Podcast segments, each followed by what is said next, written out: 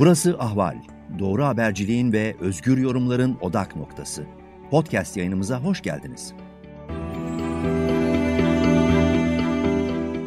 İyi günler sevgili izleyiciler ve dinleyiciler. Sinematek'in yeni bir bölümüne hoş geldiniz. Ben Ali Avaday. Bu hafta da sevgili Ahmet Gürat'a, Caner Pidener ve Selim Eyüboğlu ile birlikteyiz. Bu hafta konuşacağımız film Netflix'e yeni gelen Fransız yapımı Oksijen. Öncelikle yayınımıza hoş geldiniz. Hepiniz iyisinizdir diye umuyorum. Ve Teşekkürler. kısaca filme geçiyorum. Film kim olduğunu hatırlamayan bir kadının bir böyle kapsülde et böyle bütün eli, yüzü, gözü her yeri bağlı bir şekilde uyanması ve o üstündeki örtüleri açmasıyla başlıyor.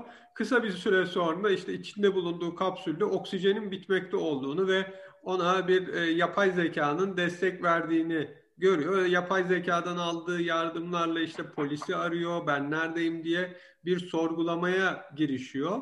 E, filmin yarısına doğru da anlıyoruz ki kendisi esasında bir kolon. Yani klonlanmış bir kişilik. Kimden klonlandığını, niye klonlandığını bu e, flashbacklerle geçmişe dair anılarını hatırlıyor hatırlıyor ortaya çıkarıyor. Ve ondan sonra da işte filmimizin kısa özeti dünyada bir virüs var. Çok ilginç bir şey. Fakat bu virüs insanın büyük çoğunu öldürüyor ve insanlık iki jenerasyon sonra, iki kuşak sonra tamamen yok olacağı için bir grup klonu yeni bir gezegene gönderiyorlar. Bununla ilgili fakat bu e, şey seyahat sırasında uzay gemisini e, bir meteorun çarptığını filmin bu ilerleyen şeyinde öğreniyoruz. Şimdi ben filmi ilginç buldum. İlginç bulduğum kısım öncelikle çok dar bir alanda, oldukça klostrofobik hissedecek bir alanda geçmesi.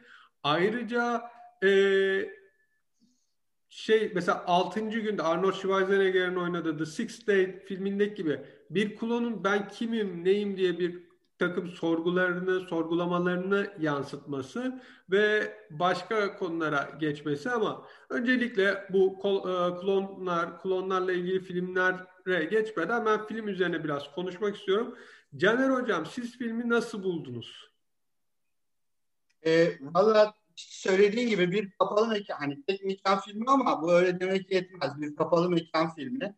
E, ve bizi heyecandan heyecana sürüklüyor kurtulacak mı kurtulacak mı diye ama e, sonuçta bir beklediğimiz bir Hollywood şeması olduğunu baştan söylemek lazım. Bu açıdan böyle çok e, ne diyeyim çığır açan devrimci bir film gibi görünmedi bana sinematografik yönden ama izlemesi keyifli. Alexander Aya veya Aja diye yazılıyor. Herhalde Aya diye okunuyordu. Bir yönetmenin ismi bu. Tanımıyordum. E, filmin adı Oksijen fakat e, şöyle bir uyarıda bulunmak istiyorum izleyicilere.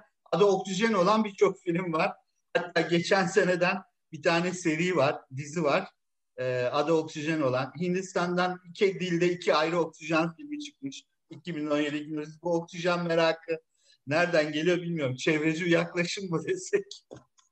Ondan sonra ona dikkat etsinler. Bizim filmin Melanie Laurent baş oyuncusu. Matthew Amalric de var ama çok değişik bir e, yüz ifadesiyle. E, onu da ta- ta- tanımakta güçlük çektim açıkçası. Sonuçta e, insan zekası e, na, na övgü gibi görünüyor ama tabii bir bakıyoruz meğer klonun zekası da övgüymüş. Kendini hayatiyetini sürdürmeye çalışıyor. Ama yani o Burada bir insanın aktarımı tamamen yüz görüm hani her şeyle aktarıldığı için insanın zekasına da övüyor. Onu yaratan da insan sonuçta. Ha değil mi? Doğru. Aslında öyle tabii. sonuçta sonuçta insanın böyle hani içine ne diyeyim böyle rahat ettiren e, bir film olmuş finalde. Tabii kapalı mekan e, deyince bu ilk başta aklımıza uterusu getiriyor. Rahim hani oradan doğacak ama aynı zamanda tabutu da getiriyor. Böyle eski filmler de vardı. E, birazdan hatırlatırız. Yani o kapalı mekan bir taraftan doğuma mı yol açacak yoksa bu bir ölümün işareti mi? Onun herhalde karmaşasını orada izliyoruz. E, ve şunu söylemek istiyorum. Birçok şeyde, kültürde doğumdan önce neredeydik, ölümden sonra nereye gidiyoruz sorularına e, ortak cevap verilip işte öbür dünya diye bir yer var. Öbür dünyadan geliyoruz sonra tekrar öbür dünyaya gidiyoruz gibi bir fantastik cevap verilmiş oluyor. Bu arada kalınan yerde doğum içinde öncesinde e, rahimde kalıyoruz. E, ölüm sonrasında da tabutta kalıyoruz. Sonuçta bu ikisini kapalı mekan olarak zihnimizde kondanse olduğunu düşünüyorum. Ve bir araf hikayesi olarak da okunabilir bu film. Ee, doğumdan önce, ölümden sonra öbür dünya. Hani zaten mesela gittiği yer bizim e, kahramanımızın çok çok uzakta bir başka gezegen gidip gidemeyeceği şüpheli falan.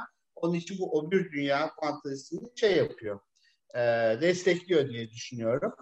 E, ve filmin içinde de böyle başta hani e, ilk yarısında özellikle ben kimim, benim adım ne, birilerine telefon ediyor, soruyor filan. Bu da sanki çocukluk dönemimizdeki ya ben hakikaten ben miyim?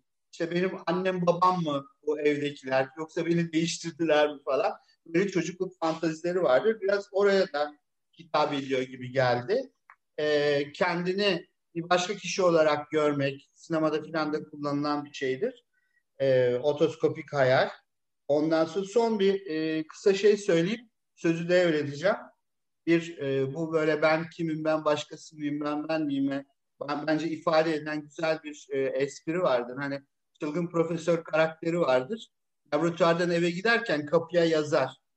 Eve yemeğe gidiyorum diye. Birazdan döneceğim diye. Yemeğe gider döner. Kapıdaki yazıyı okur. Hay Allah burada değilmişim diye. Hay Allah burada değilmişim diye. Odası tekrar geri döner. Bu fantazi de e, şey e, filmde içerilmiş diye düşünüyorum deyip keseyim şimdi. Teşekkürler. Peki. Selim Hocam siz ne düşünüyorsunuz film hakkında? Ben e, şöyle yani aslında hani klastrofobiden bahsettik, tabut benzetmesinden konuştuk filan ama paralel olarak bizim hayatımıza da çok benziyor. Çünkü bu Covid süreci içinde filmde de zaten bir virüs var ama onun dışında kapalı mekana hapsolmak, çıkamamak hani biraz bizim de hayatımızda yer alan bir şey. Özellikle e, küçük mekanlarda yaşayan insanlar için. E, evet. O anlamda da bana en ilginç bir paralellik olarak e, geldi ama öyle bir metafor oldu düşünüldüğünü sanmıyorum. E, bana filmin genel anlatımı ve bir takım um, şey böyle mizacı hoşuma gitti. Özellikle bilgisayarın konuşması, e, ses tonu ve de kurtulmaya çalışırken belli şeylere zarar veriyor ve bilgisayar kanunu ve de zarar verirseniz şu kadar euro ödemek zorunda kalırsınız diye mekanik bir şekilde tekrarlaması. O kadar stresli bir ortamda böylesine gereksiz bir bilginin tekrar tekrar verilmesi. Bu tip şeyler yani insanla makine arasındaki farkı da bir yerde şey yapıyor. Sonuçta klon ama e, yani aynı zamanda insan. Dolayısıyla o insan olarak yaşadığı gerilimler ve de şey e, arka planda olan sadece bilgisayar değil polisin bunu yanlış yönlendirmesi yardım ediyormuş gibi gözüküp de olayı örtbas etmek istemeleri çünkü sonuçta bir kazayla ilgili her şey. Ee, Birçok açıdan ben e, çok beğendim ve özellikle hani izniniz var mı bilmiyorum ama sonu son derece ilginç. Hatta biraz şaşırtıcı. Spoilerlıyız çünkü... nasıl olsa söyleyebiliriz rahatlıkla. Spoiler tamam. E, spoiler veriyoruz bir kere daha altını çizeyim. E, birdenbire şey e, ölen kocası kadının ve de kadının kendisine amaçlanan gezegende görüyoruz. Bu gezegen hangi gezegendi? Güneş sistemindeki bir gezegen miydi yoksa çok, çok daha uzak? Yok, ışık ha, e, o zaman da önemli değil. Fakat çok dar bir band var ve insanların yaşayabileceği. Çünkü gezegenin bir kısmı çok soğuk, bir kısmı çok sıcak ama arada böyle çok ince bir şerit var. Orada insanlar evet. yaşayabiliyor. Ve orada e, şimdiki haliyle, şimdiki yaşıyla e, karakteri görüyoruz ve tırnak içinde ölmüş olan kocasını görüyoruz. Sonradan anlaşılıyor ki ikisi de klon aslında ve diğer orijinal e, çift bir şekilde ölüyorlar. Yıllar önce ölüyorlar. Ve de ama bütün hafızaları, bütün yaşadıkları duygular aslında klonlama sürecinde onlara geçtiği için birbirlerini tekrar buluyorlar, aşık oluyorlar ve yeni bir hayat e, başlatıyorlar. Şimdi bu aslında bana genel bir klonla ilgili bir şeyi hatırlattı. Yani klonluk aslında bir paradoks. Çünkü hem kopya, hani kopya dediğimiz zaman değersiz, yedek parça gibi düşünülebilecek The Island filminde olduğu gibi söz gelimi e, bir şey olarak düşünün. Yani her an çöpe atabilirsiniz, gözden çıkarabileceğiniz bir şey. Bir yanıyla öyle ama bir yanıyla da şey e, yani insan kadar insan hatta ondan daha az insan değil. Dolayısıyla hani o klon hiçbir zaman yedek parçaymış gibi aynı zamanda görülünemiyor e, bir şekilde. Bu biraz şeye benzettim ben. Bu Spielberg'ün Artificial Intelligence diye bir filmi vardı. Orada e, çocukları ölüyor bir çiftin ve de android bir çocuk yani Ölmüyor. çocuğa çok e, ama derin mekanik. komaya giriyor. Derin Neye komaya giriyor? giriyordu çocuk. Çocukları derin komada olduğu için Android'i açıyorlardı. Zaten çocuk komadan Evet. çıkınca olay tetikleniyordu. Evet. Yalnız şöyle bir şey vardı. Yani bu çocuğa gerçekten sevecekseniz ve de evlatlık olarak tutacaksanız bunu alın. Çünkü bazı ayarları var. Onları açtığımız zaman sizi sevmeye başlıyor ve her ne kadar bir makinede olsa bir çocuk kadar size bağlanacak. Ve onu şey yaparsanız hani bir noktadan sonra gözden çıkarırsanız ciddi travmalar yaşayacak ee, gibi bir şey söylüyorlar ve aile buna rağmen komadaki çocukları kurtulduğu için bunu gözden çıkarıyorlar. Yani öyle bir gelecek tasavvuru ki yani insanların o duyguları da şey yapmış yani biraz körelmiş çocuk anne ilişkisi falan çok daha böyle zayıflamış. Ee, o anlamda bakınca hani ilginç bir paradoks var klonluk. Sonuçta aslında o paradoks normal bizim biyolojik hayatımızda da olan bir şey. Çünkü mesela ikizler, tek yumurta ikizleri de bir tür klon. Yani aslında vücut bir yerde e, bir tırnak içinde orijinal var. Onu klonluyor ve ikinci bir ikiz e, doğuyor bir şekilde. Yani e, biraz e, ona benzettim ben. E, şimdi buradan nereye gidiyoruz? E, ben de bir de şunu e, Buradan klon. esasında Selim Hocam bir Ahmet Hocama klon filmleri hakkında ne düşünüyor? Klon, onun Tabii ki.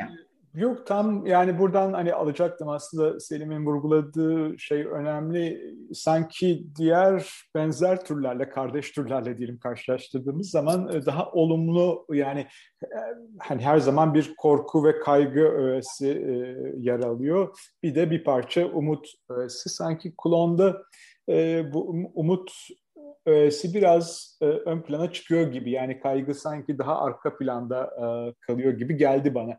Aslında şöyle söyleyeyim en baştan ben açıkçası bu programa kadar çok üzerine düşünmemiştim.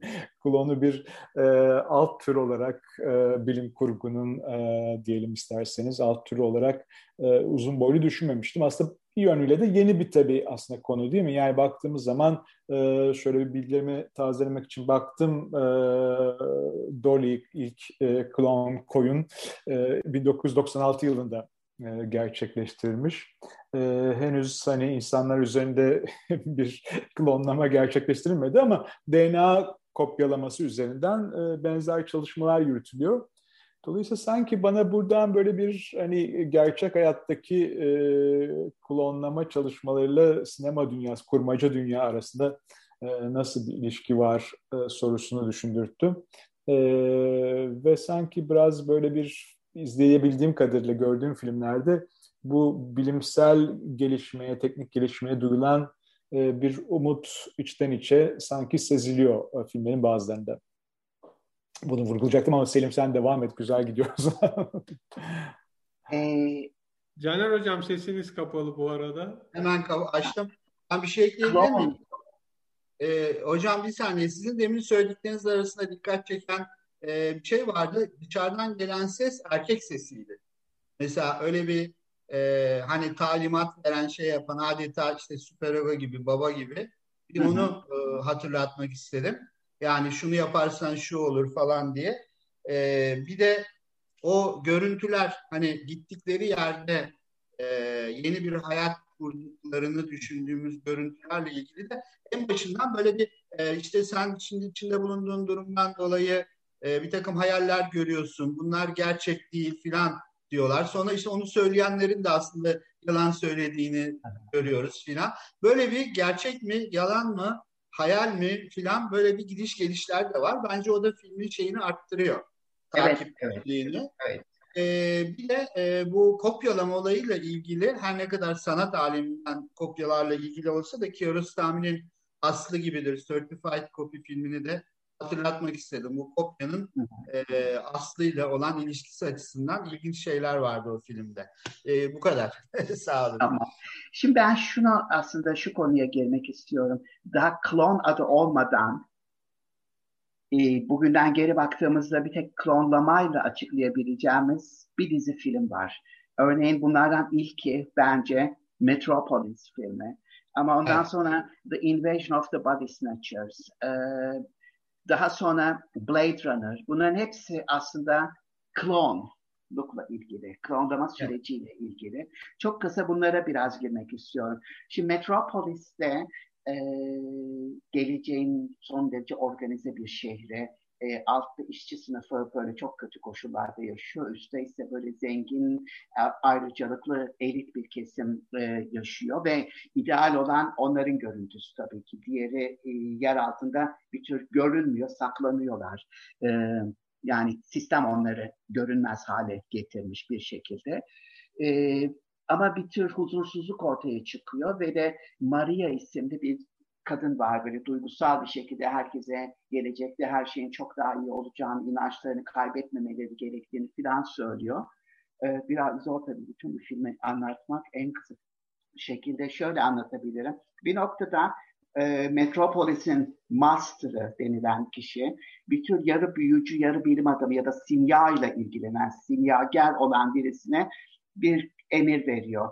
E, buradaki Maria'yı e, senin yaratmak istediğin eski sevgiline e, görüntüsünü ver ve de ortalığı karıştır diye. Gerçekten hani iki ayrı kişilik, biri daha fanfatal, bir daha böyle histeryayla dolu, her şeyi dağıtmak, e, kontrolden çıkarmak isteyen birisi ama diğer böyle son derece Hristiyan bir Maria'nın görünüşü içinde ve de ortalık ciddi bir şekilde karışıyor. Hakikaten kadın, makine, fanfatal, histeri gibi birçok duygunun hani iç içe geçtiği bir ilginç bir film. Ee, daha sonrasında e, The Invasion of the Body Snatchers'da aslında 1956 yapımı film, e, filmde şöyle sahneler görüyoruz. Yani yarı tamamlanmış, parmak izi olmayan, yüz detayları olmayan insan vücutları görüyoruz. Yavaş yavaş onlar şekilleniyor, detaylanıyor ve ondan sonra alien olaraktan yani insanın bir kopyası fakat farklı insan duyguları olmayan, çok da belli bir amaca doğru şey yapan e, bir takım yaratıklar olarak ortaya çıkıyorlar. Burada da bir tür klonlama e, yani vücudun aynısı kopyalanıyor çünkü birebir e, tanıdığınız. O yüzden filmde sürekli çocuklar mesela annelerini anneleri olmadığını sürekli söylüyorlar. Kimse onları ciddiye almıyor. Çocuklar daha böyle onu empatiyle falan anlıyorlar karşısında bir alien olduğunu, e, annenin o duygularının artık kaybolduğunu filan. Ve bu filmin de çok değişik e, yeniden yapımları var tabii ki. E, son olarak da klon adı kullanılmadan klon e, meselesinin epey kapsamlı bir şekilde açıldığı film tabii ki Blade Runner. Yani orada da aslında replika dedikleri aslında insanların birer e, kopyaları. Birinci filmde değil ama e, bu sequel çıkmadan önce bir takım romanlar yazıldı. Özellikle Philip K. Dick'le birlikte çalışan Alfred Jeter diye birisinin ikinci roman olarak, Blade Runner'ın devamı olarak bir e, roman yazıyor. E, insanlığın e, sınırı, The Age of Human e, diye bir şey yazıyor. Orada her bir replikanın bir de şey var, aslı var. Normal insan hayatına devam eden ve de onlardan kopyalandığını replikaların anlatıyor. Söz gelime e, Decker bu romanda gerçek Rachel'la karşılaşıyor. Tyrell Corporation e, tamamen şey, Tyrell e, öldürüldükten sonra o aslında Rachel'ın şeymiş, amcasıymış. Babası öldürülüyor bir ayaklanma sırasında. E, amca bu kızı hayatı boyunca taciz ediyor, cinsel taciz. Ve de Tyrell öldüğünde bütün corporation Rachel'a geçiyor ve Rachel bir tür cynical bir fanfatal yani e, her şeyden nefret ediyor Tyrell Corporation'dan ve onun bir şekilde yavaş yavaş yok olmasını filan istiyor. O noktada Decker'la tanışıyor, e, karşılaşıyor e, filan. Ve bütün bunların bir konspirisi olduğu film, de, e, Blade Runner filminin başındaki o şey testi e, hani bir şeyle başlıyor. E, bir replikanın olmadığını anlamak için. Efendim? Gerçek insan mı yoksa bir yaratık Evet, evet. E, o sırada öyle yüksek security, e, güvenlik olunan bir yere bir replika nasıl bir tabancayla girdiği, bunun tümünün bir konspirisi, komplo teorisi olduğuna ilişkin bir sürü değişik katmanları olan ilginç bir romandı. Söylemek istediğim şu, yani e, replikalar gerçekten hani şey o anlamda klonlamayla ilgili. Fakat bu terim dediğim gibi hiçbir zaman e, geçmiyor. Bütün bu filmlerde ve eminim daha bir dizi film daha vardır benim e, saymadığım. E, sonra Klon adı geçtikten sonra bir kere birçok film yine karşımıza çıkıyor. Aslında o kadar çok ki hani e, hiç girmeyelim saymayı ama birkaç değişik e, örnek Alien filmlerinin yaratık üçüncüsünde e, şey e, Ripley klonlanıyor ve 200 yıl sonra galiba yanılmıyorsam tekrar yani görüyoruz onun klonunu. E, The Island filmi ilginç çünkü aslında bir tür post cyberpunk filmi. Artık böyle o kadar güçlü ve ezici e, şirket, dev şirketler var ki onlar artık e, o cyberpunkların, e, hackerların saldırılarıyla filan pek kolay devrileceği benzemiyor. Ve de o kadar güçlü ki bunlar alternatif dünyalar yaratıyorlar, klonlar yaratıyorlar. Klonlara bir takım illüzyonlar yaratıyorlar daha iyi bir hayata geçebilecekleri hakkında. E, bir karakter sadece kaçmayı başarıyor ve kendine e, aslını görüyor. Ünlü birisi e, e, alternatif dünyada filan ve sonradan kendisinin hakikaten de değersiz bir kopya olduğu hissine kapılıyor. Jurassic Park tabii ki yani e, bir klonlama filmi e, yine bütün e, devam filmlerinin hepsinde bu tema işleniyor. The Boys from Brazil ilginç bir film. E, Kod 46 yine aklıma gelen. Ve son olarak da e, bir diziden bahsedeceğim. E, oldukça yeni yani son birkaç yıl önce gösterilmişti. Orphan Black diye e, üvey evlat gibi orphan. E, burada beş ya da altı tane kız kardeş var birbirini tanımayan birbirinin aynıları. Ancak tesadüfler sonucu birbirlerine çok benzediklerini hatta birbirleriyle çok benzer özellikler olduğunu fark ediyorlar.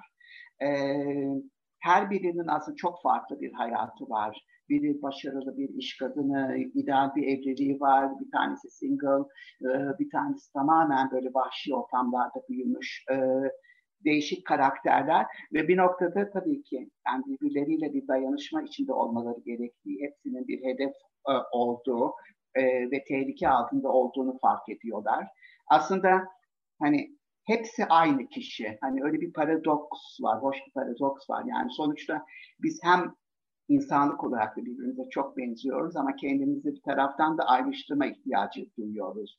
Onu hayatın kendisi de biraz bize şey e, empoze ediyor. Evet, benim galiba diyeceklerim şimdilik bu kadar.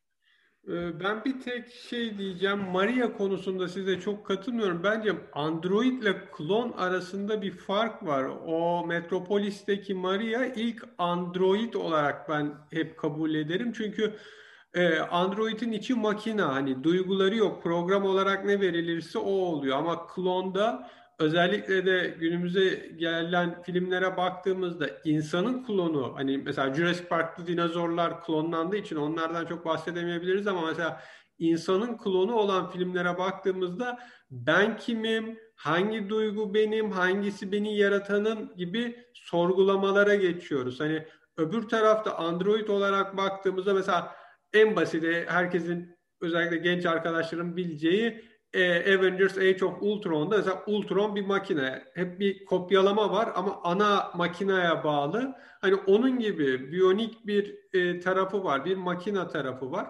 E, ben klon arası, klonlar olarak sorgulamasını en beğendiğim filmlerden biri şunu söyleyebilirim.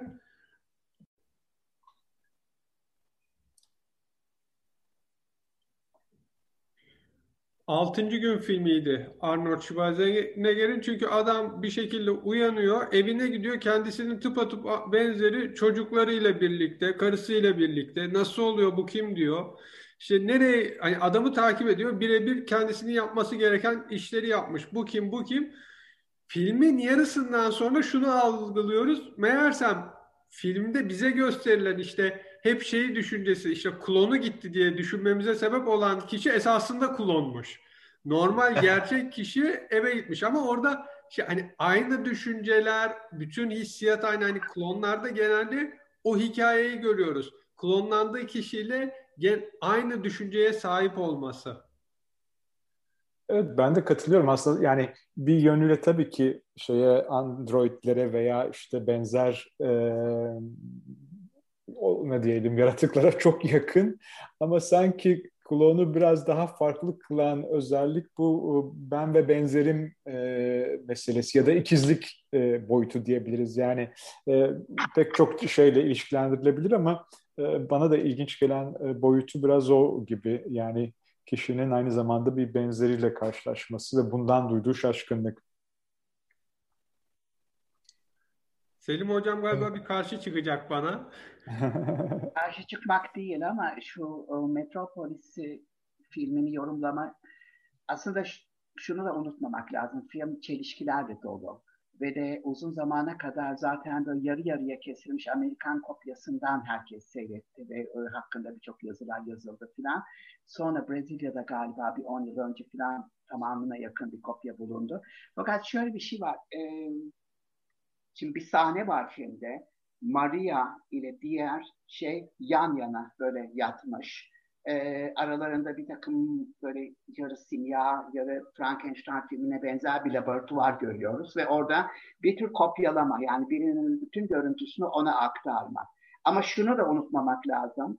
Asıl Maria ilk yani şeyin Rothwang'ın o simyagerin yarattığı böyle metal bir şeyin içinde ve de ilk önce bir metal gövdeyle çıkıyor. Hatta bazı versiyonlarında ses efekti eklendiğinde ayaklarının o ağır metalin verdiği böyle sesler de duyuluyor filan. Hafif şöyle bir çapkınca gülümsüyor filan. Yavaş yavaş oradan içinden sanki diğer Maria görüntüsündeki Maria e, çıkıyor. O anlamda sanki o ilk baştaki böyle bir tür mumyaların bulunduğu şey ne derler ona? Mısır şeylerinde yani tabut değil de böyle şey onu sarıp kuşatan yarı insan şeklinde bir ona benzer bir metal bir e, şey var. E, tabutumsu bir şey var. O sanki şeyi yaratıyor. Yani kopyalama şeyini yaratıyor. İlk şeylerini yaratıyor. Maria şey olduktan sonra robot şimdi Master'ı e, Metropolis'in bir tür e, e, simyagerden ajan provokatör yaratmasını istiyor aslında. İşçilerin aklını karıştırmasını ve şey yapmasını filan. Ama yaratılan Maria'da şöyle bir çelişki ortaya çıkıyor sanki e, bir yanıyla bir kadın histerik, fanfatal olarak şey yapılmış. Aynı zamanda da bir makine. Makinenin o takır takır çalışan bütün bir metropolise benzer bir şekilde. Yanıyla bunun o kadın, histerik kadın tarafı birbiriyle bir çelişki içine giriyor ve Maria kontrolden çıkıyor. Yani bütün bir filmin hani açıklaması aslında Maria niye ortalığı yıkıp döküyor? Metropolis'in e, yıkılıp dökülmesine, bütün suları altında kalmasını kim ister? E, Master'ın veya o elit çevrenin istemeyeceği... Şey istiyor, hocam bilim insanı istiyor. Çünkü Master'ın, Frederiksen'in bilim insanı normalde Frederiksen'in karısına aşıkmış yıllar önce. Evet, Fakat o Frederiksen'le evlenip oğlun doğurduğu için o bilim insanı bir taraftan da o metropolisin yıkılmasını isteyen kişi. O yüzden hani onunla işbirliği yapıyor ama Maria'ya esas verdiği görev metropolisin yıkılması. İşte onu görmüyoruz. Yani o sahneyi görmüyoruz. Metropol öyle bir şey istediğini varsayabiliyoruz ancak. O, o ikisi arasındaki o çatışma ve de e, aynı kadına aşık olmaları. E, Benim şey... bildiğim o sonradan dediğiniz kopyada o açıklama çıkıyor. Brezilya'da bulunan. Ee, bir şey bir şey ekleyebilir miyim? Tabii, o e, bilgin Frederiksen'e gösterirken zaten diyor ki işte ölmüş karına bak aynısını yaptım bana birkaç gün daha ver tamamen aynısı olacak filan diyor bu şeyde. Hatta e, şey diyor. Metali gösteriyor. Metali gösteriyor ama hani benzemiyor ama şimdi birkaç gün içinde aynısı olacak falan diyor ama aynısı da olamıyor yani. Ee, tek eksiği diyor vicdanı Ha. yok diyor. Vicdan. Vicdan. vicdan olmaması daha iyi bir şey. Ee, tercih edilecek bir şey diyor e, Master Fredriksen e, Evet, evet. için. Evet. Peki Caner Hocam siz klon filmleri bir örnek verecek misiniz? Öncesinde bir kendine bakmayla ilgili mi konuşacaksınız? Hangisini istiyorsunuz? Ben e, şeyi eklemek istiyorum. E, Selim Hocam'ın demin söylediği replikalar filmlerine e, Stepford Wires'ı eklemek istiyorum. Fakat bu yeni versiyon değil de e, 2004'te Nicole Kidman'lı bir tane vardı. Yani onu bence görmeseniz de olur. Asıl 1975'te Brian Forbes'in yönettiği bir Stepford Wives var. Catherine Ross orada kahramanımız. E, orada da replikalar yapmış adamlar.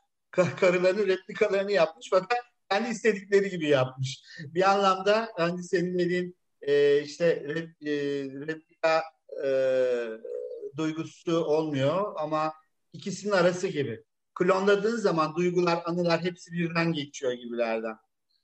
E, bu sürecin aslında daha erken bir evresi de bence bu çoğul kişilik meselesi. Yani ben ben miyim? E, işte karşımda kendimi görüyorum. Çok aslında anksiyete yaratan bir şeydir. Karşına sen bir tane daha senden geliyor falan. Bu çok e, bir, bir çeşit yani semptom falan da olabiliyor psikiyatride bildiğim kadarıyla. Otoskopik hayal diyorlar buna demiştik. E, fakat e, bir de gerçek bir psikiyatrik e, klinik e, rahatsızlık olarak e, çoğul kişilik bozukluğu diye bir şey var. Ve hani biz bir kişi olarak görüyoruz ama e, o beden aslında birden fazla kişiyi yaşıyor. Bir e, bunun herhalde prototipi 1957'de Üç Ruhlu Kadın, Three Faces of Eve diye bir gerçek olaydan kaynaklandığını ısrarla belirtiyorlar. Nunley Johnson e, yönetmiş, John Woodward oynuyor. E, bu şekilde adeta e, popülerize oluyor bu çoğul kişilik olayı. Hani bir kişi var, biz üç farklı kişi sanıyoruz ama bakıyoruz ki aslında aynı kişiymiş. Bunun bir örneğini daha verip ondan sonra kesiyorum. 1976'da Civil diye bir film izlemiştik. 76. İşte önce büyük dizi gibi, bir mini dizi gibi olmuş. Sonra DVD şeyi çıkmıştı versiyonu. Burada Sally Field oynuyordu ve e, annesi de John Woodward'tu. Demin söylediğim üç ruhlu kadındaki. Orada da çok sayıda kişiliği var Civil'ın. Bunun da bir gerçek vakadan kaynaklandığını söylerler ama bu tip e, şeyler yani insan zihninde kimlik arayışı gibi e, düşünülebilir. Ondan sonra e, olay replika ve ondan sonra da klon olayına geçiyor deyip ben kesiyorum. Sağ ol. Ben de çok kısa bir Stepford Wives'la ilgili bir iki bir şey söylemek istiyorum vaktiniz kaldıysa. Ee, 75 yapımı hakikaten çok başarılıydı. Ben de katılıyorum. Ee, bir sonraki yapımı berbat bir film. Ee, bu film çıktığında 75 yapımı olanında yani Amerika'da feminizmin en aktif, en böyle şey noktasında, en sildi noktasında bir zamanda geçiyor ve kadınların emansipasyonu bir takım erkekleri rahatsız ediyor. Filmin en başında zaten Catherine Ross'u bir fotoğrafçı olarak görüyoruz ve bir kadının bakılan yerine bakan konumunda olması kocasını bile irite ediyor bir şekilde. Sonra e, bir işi gereği ya taşınıyorlar küçük bir kasabaya ve orada bir genel toplantıda bir adamın başlarındaki adamın bunun hiç sormadan resmini çizdiğini görüyoruz. E, portresini. Orada da bakma bakılma ilişkisi hakikaten böyle ne kadar e, katı olduğunu filan görüyoruz. Ve şunu fark ediyor bütün kadınlar aslında inanılmaz e, evcimen, e, domestik, sadece yemek pişirmekten, e, dikiş, biçki dikmekten filan konuşuyorlar ve bu şok oluyor filan. Bir arkadaşı oluyor, o da bir noktadan sonra değişiyor ve yine o, o evcil, domestik kadınlardan birine dönüşüyor. En sonunda kendi de yakalanıyor ve şunu anlıyor. Yani her bir kadının bir android kopyasını yapıyorlar ve o kopya programlanmış. Bu bir klon değil bence şey olarak. Daha evet. klon olsun çünkü o feminizmini korurdu bir şekilde. E, bu da ve şey soruyor. Niye bunu yapıyorsunuz diyor. E, çünkü yapabiliyoruz. Elimizde öyle bir olanak var diye cevap veriyor. En çarpıcı e, bitişi filmin bence oydu. E, böylelikle evet. hani maskülen e, bir çevrenin e, şeyin asimile etmesini görüyoruz. Yani bütün kadınları ellerinde olsa hepsini e, yeniden yaratacaklar istedikleri şekilde. Hocam devam etmeden bu bakma bakımı olayını çok güzel söylediniz. Belki de bu filmi Laura Mulvey'in yani male gaze kavramından yola çıkarak e, sinemanın yani da Hollywood'un diyelim bir metaforu gibi düşünebiliriz. Yani Hollywood ne yapıyor? Alıyor kadınları hani bir gerçek hayatta bir kadın var ama Hollywood onu resmini çiziyor, şunu yapıyor, bunu yapıyor sahneye kendi istediği şekilde bir kadın olarak koyuyor. Bir de Metropolis'te de olan aslında e, Yunan mitolojisine kadar geri giden Pygmalion miti var. Yani bir erkeğin e, kadını evet. yaratması. Her evet. iki filmde de Metropolis'te de Stepford Wives'da ve daha birçok filmde olduğu gibi.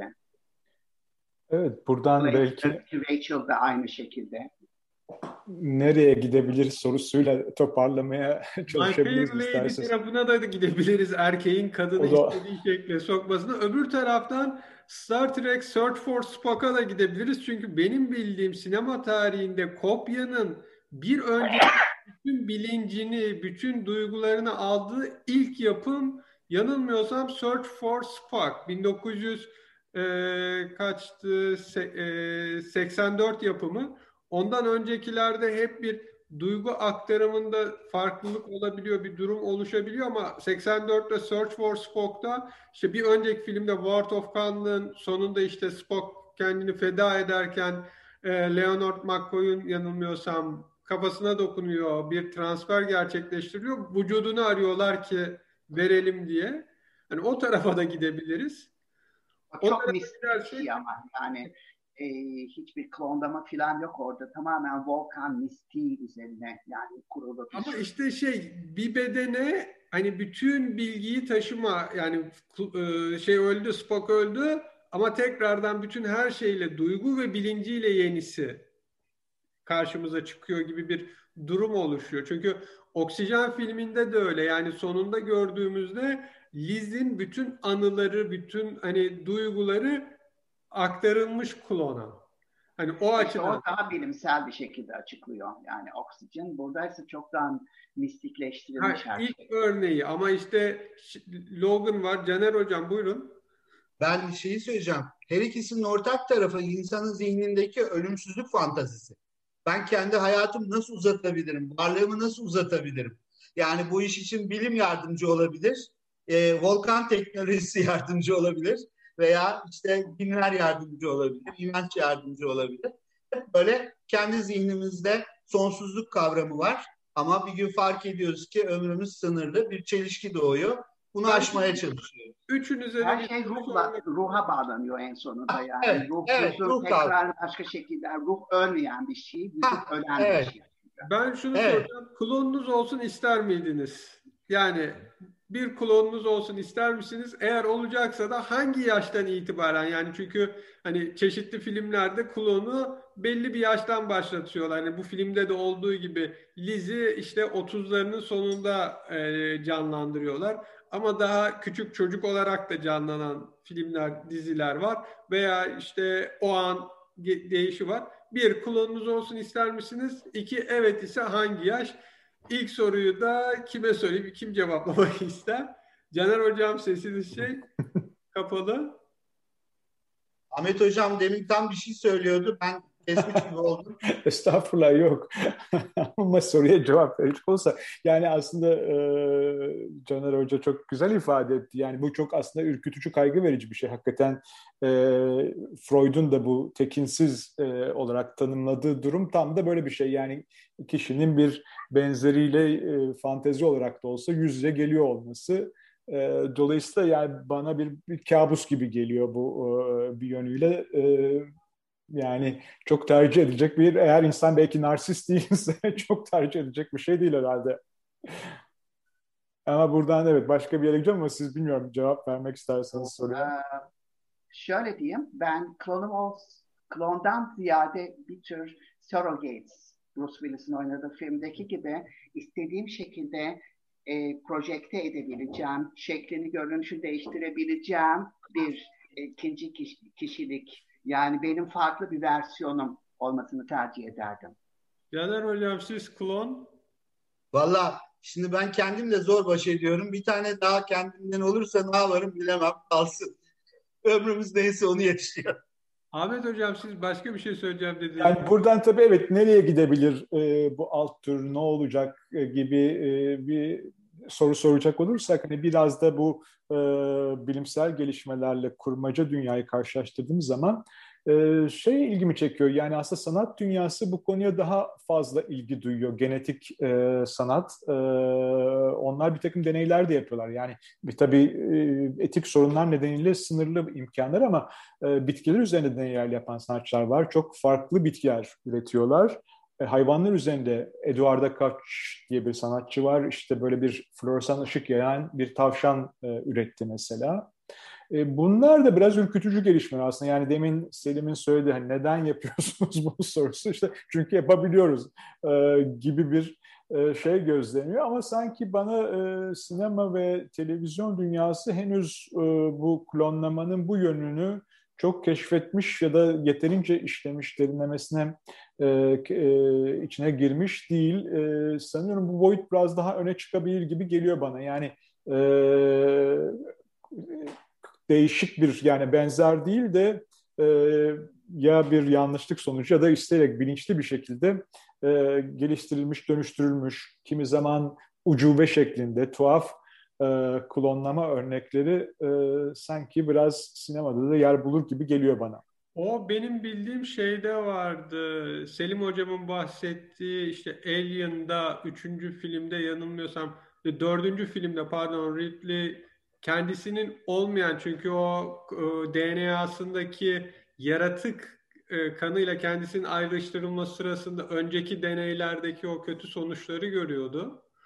E, bir onu hatırlıyorum. Bir de altered karbonda vücut yaratıyorlardı. Orada zaten hep beyin çiple transfer ediliyor. Orada da vücudu modifiye ediyorlardı. İşte hani dövüşçüye göre veya başka bir şeye göre. Ama dediğiniz gibi çok da üzerine düşünülmeyen genelde işte hatalı e, deney ya da işte tam başarıya ulaşmamış deney gibi birkaç filmde geçiyor. Bir de tabii Tanrı'yı oynama teması var bütün bunlarda ve de Tanrı'yı oynayan bilim insanı her zaman cezalandırılıyor bir şekilde. Peki son soru yayını bitirmeden bu açıdan baktığımızda Doktor Frankenstein veya onun canavarı da bir nevi klon mudur değil midir? Onu ben de düşünmüştüm. Yani orada fi, fiilen bir klonlama olmasa bile ya, e, ikisi de o kadar birbirine benziyor ki sanki e, o yaratan işte o tanrıyı oynayan e, Dr. Frankenstein bir şekilde kendinin içindeki o bütün o kötücül duyguları sanki şeyi aktarıyor. E, yarattığı e, yaratığa yaratığa aktarıyor evet.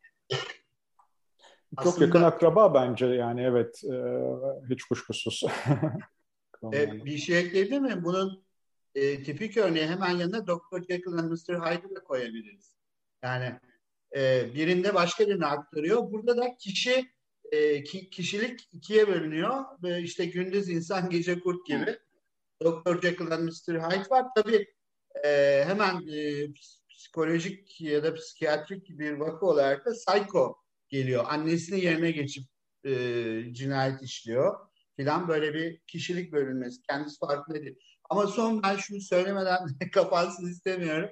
Kendiyle karşılaşmanın e, prototipi olarak da Edgar Allan Poe'nun William Wilson'ını hatırlamakta fayda var. Harika bir öyküdür o. Ve de e, sinemada da çok Louis Malin çektiği bir e, versiyonu var. Aslında e, üç epizottan oluşan bir film. Şeytanın Kurbanları diye bizde oynamış 1968. Özgün adı Histoire Extraordinaire ama İngilizce'de de Spirits of the Dead. Niyeyse öyle bir isim vermişler. Onun ikinci epizodunda Louis Malle çektiği William Wilson var. Alain Delon iki kimliği oynuyor. Yani kendisinin tamamen aynısı bir çocukla birlikte büyüyor falan. Böyle çok e, ne diyeyim heyecan verici bir film. Brigitte Bardot da var o epizodda diyerek e, bunları evet onun yani biraz karışık oldu. Will Smith geçenlerde çekti Gemini Man diye. Kendisi işte çok başarılı bir suikastçı. Ama kendisine çok benzeyen bir suikastçıyla karşılaşıyor. Hatta ikisi birbirinin aynı şeylerini düşünüyorlar. Filmin sonlarına doğru çıkıyor ki bu ikinci suikastçı esasında Jiminy Man'den alınan onun daha genç halini e, çıkardıkları bir e, kolon. Şey klonu. O da güzel. o da güzel. Ama ya biraz ev, oğlu gibi kabul ediyor. Ha. Gene oğul ya da çocukla e, şey de hani ö, ö, aslında ölmüş gibi görüneceğim ama benim eserlerim ya da çocuklarım ya da hakkında söylenenler e, yaşamaya devam edecek gibi bir çözüm oluyor. Evet. evet. Bu yayın için çok teşekkür ediyorum. Ee, sevgili, sevgili izleyiciler ve dinleyiciler, Sinematek'in bir bölümünün daha sonuna geldik. Bizlerle birlikte olduğunuz için teşekkür ederiz. Gelecek yayınlarda görüşmek üzere. Her zaman bildiğiniz gibi artık yayınlarımızı YouTube'dan izleyebilirsiniz. Ahval'in YouTube kanalına abone olursanız diğer yayınlarımızdan da anında da haberdar olursunuz. Haberleri Ahval'den okuyabilirsiniz. Ayrıca Twitter ve Facebook'tan bizi takip ederseniz haberlerimize engelsiz bir şekilde ulaşabilirsiniz. Gelecek yayınlarda görüşmek dileğiyle. Hoşçakalın, iyi günler. Hoşçakalın. Hoşçakalın. Ahval podcastlerini tüm mobil telefonlarda Spotify, SoundCloud ve Spreaker üzerinden dinleyebilirsiniz. Apple iPhone kullanıcıları bize iTunes üzerinden de ulaşabilir. Türkiye'nin ve hayatın cıvıl cıvıl sesleri Ahval Podcast dizisinde. Kulağınız bizde olsun.